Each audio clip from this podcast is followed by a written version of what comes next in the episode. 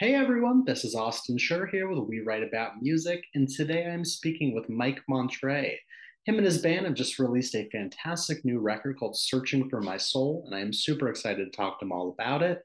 Mike, I want to sincerely thank you for you know coming on today. How are you? What's going on? I'm great, man. Thanks for having me. Yeah, man. Uh, What's news? you know, uh, well, we're looking forward to uh, this album coming out um, and getting playing some shows uh, in support of it, and hopefully, um, you know, it gets across the way that uh, it came out of us. I hope so. I mean, it deserves to. Um, like I said before we started recording, I've listened to it a couple times through, um, and I mean, I love the single that we reviewed for you, uh, you know, a little bit back as like a teaser. But no, really listening to this entire record, it is it's it's beautiful from start to finish. It feels like I haven't listened to an album that's cohesive and gives you like that album experience in so long. Um, and this really delivers on that. So the first thing that. I, yeah, the first thing that I'd really love to hear from you is what is it all about? Is it a series of individual stories or is it one sort of overarching message throughout the record? Well, I think um, you know, I, I brought this up. I was talking to somebody about it, but uh, it's actually a common theme in my own uh, songwriting. Is that like I will write songs. Even this can even happen within one individual song, but in this Yeah, case, I think it's even more so in a group of songs. But like you're writing about something, and I don't know that you always have it um, as specific as you might um, think. And then when you're done and you reflect on it, there's like this kind of universal thing that comes out of it. And I think it really what it speaks to is that like anytime that you're an artist of any kind, whether you're writing a song or painting a picture or whatever, what you're creating is is a product of that period of time in your life. Like no matter what your motivation is, it's still that. You can't take Yeah, that part out of it, right? And so even though you might be uh, consciously or subconsciously or whatever formulating, be it the feel of the music or the lyrics, etc., you wind up kind of like afterwards being like, okay, that makes total sense. Like uh, that, that all kind of ties itself together. So for this particular album, I think um, uh, it definitely has to your specific question i think it is kind of more like smaller stories that then come together to create one narrative of sure. sorts that brings them together right But it's but it's they they all reflecting a kind of work period of your life. right yeah Got it. Yeah, so then you have this as almost like a time capsule to look back on in the future, you know, and then you sure you learn from it, you grow from it, and hopefully there's more music on the way. You can kind of move forward through the ages with it. of course of Love that. course yeah yeah yeah yeah Um, and uh, obviously, you know, the the instrumentation on here is beautiful. I'd love for you to sort of give a shout out to the band who performed on this. They did an amazing job. Um, you know, how how did it look? How did it look putting this all together? Uh well so we had um Jen Augustine on vocals, uh, Anthony Duke on bass guitar, Brian Prokop on drums, Jack Stanton on pedal steel guitar, and John Ginty on the organ piano stuff. And we did have um, some horns on a few songs. Uh, hmm those that was uh, Hayden Wright and Chris Gold. Now the way that that came together, most of those players play in my band usually Okay. um, to begin with. Uh, John Ginty was on the record we did a few years back called John Street. He um, he plays and tours with several acts like the Allman Betts Band. He's now doing this Allman Brothers like revival thing. He was with Oh, Robert nice. Randolph, and he's just been he's like an epically great uh, Hammond B3 player. Like sure, sure. probably you know one of the best. Um, and uh, the rest of the band also fantastic musicians. Um, and but they they're playing with me even more frequently, like when we play together. And they uh, they were the ones that I brought in to make the record, and it was produced by Mark Swirsky, who's uh, who's done a lot of great stuff himself. And I think collectively, he and I kind of had. I let him kind of come up with some ideas more so than I have in the past when I've done mm-hmm. this stuff um, about production and, and things like that. Yeah. And I think it really got to a place that was new and interesting and, and gave these songs a lot of life. That's amazing. I mean, it sounds like you obviously have an incredible team behind you to make this possible the production is is fantastic. Mark did an incredible job, um, and it just it sounds so nice. Like I would urge everyone who listens to listen on a nice pair of headphones because there's so many subtleties, and it just kind of pops. This isn't like a play on your laptop type record. I, yeah, yeah I would urge everyone to not do that. Um, yeah, yeah. Another another major standout for me is that you know it's it's seven songs long but it does a great job of blending together different styles and genres I know there's no right answer here, but if you've sort of had to give like an elevator pitch of how you would describe this record to the person that, you know, hadn't listened to you before, what would you call it? Well, I mean, that's a good point. I've kind of always been that kind of a songwriter, of like varied uh, influences and genres. But yeah. my, my publicist went with Americana, rock, and soul because uh, there is a soul yeah. vibe to it, you know, yep. that is in there. And the Americana stuff with the B3 and the pedal steel is there as well. So I think, and I actually think that's a thing that like um, you're hearing. I mean, not to get too long winded about it, but the reality is that as like music has evolved, right? And it got to a point where we could listen to whatever we wanted to somewhere in like the 60s and 70s, people started to just get pounded with so many different styles of music, right? Exactly. And then all of a sudden, genres just they don't even uh, they almost don't even exist. It's like uh, and, and great just point. Making music that's brought on by everything, but before that, it was harder because yeah, you couldn't hear everything yet, right? No, so, I'm I'm thrilled that um, you say that because I bring that up all the time. I just think like with the future that we're in in production, everything can right. sound like everything. There isn't right. just rock music. There isn't just country music. Everyone is pulling from everyone, and it even comes down to like the marketing angle of you trying to capture an audience of like, right. oh well, if you like a little bit of this, then you're gonna like a little bit of this. But yeah, no, but on the grand scheme of it, I do think that like Americana rock soul is the perfect way to kind of sum it up for someone that hasn't listened because it does sure. those are right at the forefront. Obviously the more you listen the more you uncover. So you know you got to listen to uncover more. That's that's the main thing. Yeah now uh, how long did it take you to put this together from start to finish uh okay yeah whatever September. Um, you know, yeah. it wasn't that long. It moved along faster than I thought that it would. Uh, oh. Originally, I met up with Mark. I met Mark when I sang on a duet of the Pogues song "Fairy Tale of New York." Um, it was a, it was a uh, remake of it by this woman, Helen O'Shea. She asked me to sing the the duet part, and so I went to the studio. And this was uh, I think um, early 2021, maybe, or okay. just after like the pandemic's worst period had passed. And, sure. Uh, and he was producing it, and that's where I met him. And Got so it. we talked that day, and uh, and I kept in my mind, I was like, you know, I, am interested in maybe working with this guy. We'll see what's up. And so eh, I think it was like January of this year that I talked to him and I was like, you know, what can we do? Can we get originally I was just gonna do like max three songs just just to record with him to see how they came out, right? Sure, sure. And so I got my band together and we kind of rehearsed three songs.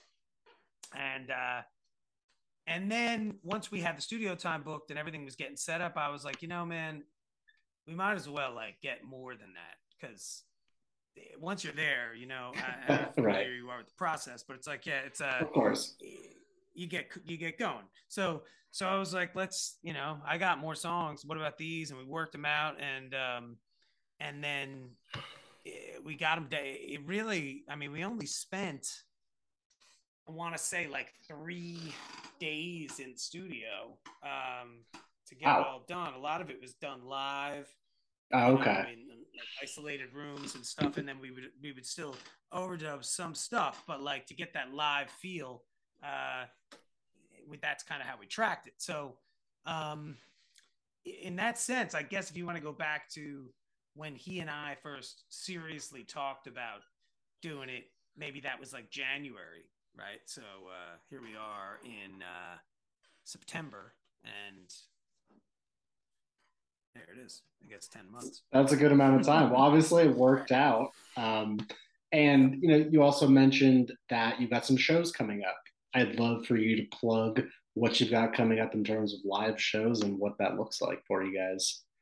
Yeah. Uh, well, we just came back from Nashville. We did a show at Americana Fest in Nashville. Uh, oh, nice. Pre- preemptively supporting the record release, but but uh, this Saturday we're doing uh, Asbury Fest in Asbury Park, New Jersey. That's very cool. We're actually kind of releasing the album, if you will. Yeah. Um, and uh, then Sunday the 25th, we're doing another festival called the Raritan River Fest. That's in New Brunswick, New Jersey. Um, and then after that, we got a bunch of stuff lined up. Some of the dates are still pending. Like we plan to do New York City, Philadelphia, uh, October, November. Um, gotcha. But I'm waiting for those to fully be locked in to uh, promote them. Right. Well, where where are you normally based out of? We're in New Jersey. Okay, um, got it, got it. So these two will be local gigs, and then we'll uh, we'll get out a little further from that. Uh, nice, cool. Well, hypothetically speaking, what does the next year of your life look like? Do you foresee more music coming out? Or are you just kind of playing it by ear? do you have certain goals in mind? Uh, well, I think this music will have a pretty long shelf life, even though it's not the way things used to be. Uh, like meaning true. put an album out every three or four years, but uh, right. so, I mean, no, but I'd like to give it like I, I anticipate uh, that come the spring and the summer of next year, that's when it will get particularly busy on the on the gigging front. Of, sure, uh, sure. More so because this winter months tend to be a little slower, and yeah. uh, and I think if we gear up and we get this album out now and we do the stuff we're doing right now, we'll be in a good position to set up for that and kind of really get out there even further with it um, and play various, hopefully, we usually play a bunch of festivals in the summer and stuff like that. So we'll try and get even expand that even further. Nice. Well, as far as future music goes, do you have any idea if there might be any experimentation happening, or are you t- are you the type of artist that's always working on the next thing, like unreleased demos or just you know writing things down? Well, I always have like um, a lot of. I am always kind of writing songs in one way or another. Uh, sure. Can't really turn that off. So yeah, well, yeah, there's a whole back catalog of stuff that just never made its way out to the world. Um, sure. So there's always that. Um, but I would like to, but I also, you know, I think I've, I've learned in my years of doing this that um, I, I, you kind of can devalue some of the stuff when you oversaturate. Oh, the stuff completely. Like, and it's like it's like I mean, I used to listen to a lot of Ryan Adams albums. If you're familiar with Ryan Adams, uh, sure. Uh, and but he at one time it was just like I think one year he put out like four records, and I was like, dude, I can't keep up with this. I don't have enough. It's not enough time in my life to listen to everything that's happening. And it's yeah. to that end, it's like you got to put yourself. I know it's hard to do to be right to be an artist and to be the person seeing it from the other side, but to some extent, it's like especially nowadays where there's so many things that could take control of your attention in the moment, right? If you're trying to shove like four albums at somebody in the span of a year, it's forget it. That's why oftentimes now the recommendation is just put out one song at a time. Like uh yeah. And but then I that's tricky too because like you said, you listen to this thing, and even though it's only however many songs it is, it still feels like you're listening to an album, which I kind of right. like. Um, well, so it's it's a matter of being introduced to it at a certain time. If you, right, for example, if you put out these seven songs one month after the other, people are living their lives. They're having they're having different experiences with that song when they listen to it. You know what i mean? I think Correct. there's something is i'm almost positive there was only one song released before the actual album on this one. So for the most part you're listening to it fresh for the first time when you release these singles which listen that that has its time and place in music and i understand that's the way that the industry is going my personal preference is to listen to something in full for the first time with no expectations and I can form my own opinion. But I understand that for the most part, that's not the way that it is. But I think that it should be. but you know, I'm with you, man. I, I could uh, I could rant all day about it, but I think oversaturation. no, to your point on oversaturation, I feel that with singles too. Yeah, if you have an if you want to put out four or five albums in a year, go for it. Like I think that they'll probably lose quality at some point but the singles feel the same where it's like people just put out halfway decent songs to have more content to post about. Well, yeah, right. That you're totally right about that. That's happening with everything, man, from yeah. Netflix to anything. It's just like they feel like they need to just pump content. Right. And I mean, I said that to somebody years ago when this all started. I was like, sure. most of this stuff's gonna suck because the compromise yes. they're making on quality is is yeah. just it's inevitable, you know? And uh, I totally agree with you, man. But I also feel like it's almost becoming like this uh that's becoming like the more niche market perspective of people who really love to listen to music. Like oh, hundred percent. You know what I'm saying? Like because most people that's, that's becoming right. Most people don't pay close attention enough to realize what's happening because they're either not involved in it or it's just like oh yay my favorite artist put out a song last month and a song this month and 27 albums last year. It's all it's all up to personal preference but uh, yeah i know what you're saying. It's it's it's complicated. There's there's no right answer. So no no there isn't. There never is. Yeah, there never is um, I have a couple more questions for you, and sure. this is actually kind of similar. I want to know what are you listening to? Is there anything that you've listened to lately that has really grabbed your attention?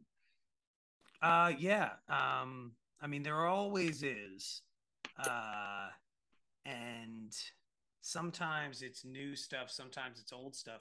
But I'll be honest with you, the first uh, and then and oftentimes it doesn't really align at all with the kind of music that I make. Um, so but uh, I think that's for the better. The first one.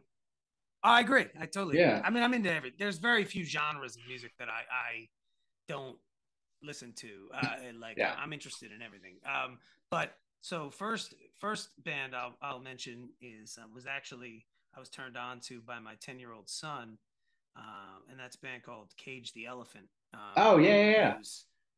Rock band, and uh, I really have been digging their stuff. Um, I mean, I knew a couple of their songs, like from like hearing them in passing, and, and uh, yeah, they have some radio but, hits and stuff. Yeah, right. Those songs I was familiar with, but then like I started like listening to more of it, and I was like, these guys are pretty good, man. And uh, and then I saw them uh, this festival that they have in Asbury Park. We went to. It's called Sea.Hear.Now, and they mm-hmm. played at it amongst so many other great bands. And uh, and the show was great too. So that was cool. I was, uh, you know, it's uh, as it as it comes full circle. Um, eh, other stuff that I'm listening to right now, uh, I really like the stuff that uh, Billy Strings is doing. Oh yeah, with his really coming up Americana stuff. Totally. Yeah, um, that stuff is great always. Um, and what else have I been uh, dialing up uh? Um, I liked the new uh, Tedeschi Trucks Band record. They oh, they're too. great. They like the multiple layer thing. Yeah, well, mm-hmm. Derek Trucks is like from another planet. Totally. Um, if you've seen that, have you seen them live before? Yeah, I've seen them oh, live. Killer show. Um, he's just uh, a monster uh, player. And uh, it, so I, have been, I've been, I mean, I always liked them anyway, but like they did just put this recent uh thing out where it was like interactive visual stuff mm-hmm. too, where like on YouTube and stuff. I was checking that out. That's pretty cool. Nice. Well, based on your recommendations, I don't usually do this, but I would recommend that you check out a band called Goose. Have you heard of them before? Oh yeah, yeah, yeah. Yeah. Okay. I, that's funny that you oh, like. because I'm a big uh I'm a big Phish fan. Like um, yeah, yeah, yeah. For years, like I've seen him a ton of times. I actually, it's and I love like I I once played in the my first band that I formed was more of like a jam prog kind of band. Uh, and we were called Water back in the early 2000s. nice. uh, and I've always loved that kind of music, especially when it's done right. Like um, I think that over time, that scene got saturated with a bunch of bands that just wanted to jam forever, and like Absolutely. there was no like songs happening. Mm-hmm. Um, but but and it's funny because Goose was presented to me in various ways sent by people, and at first I was just like, is this going to be another one of these bands that?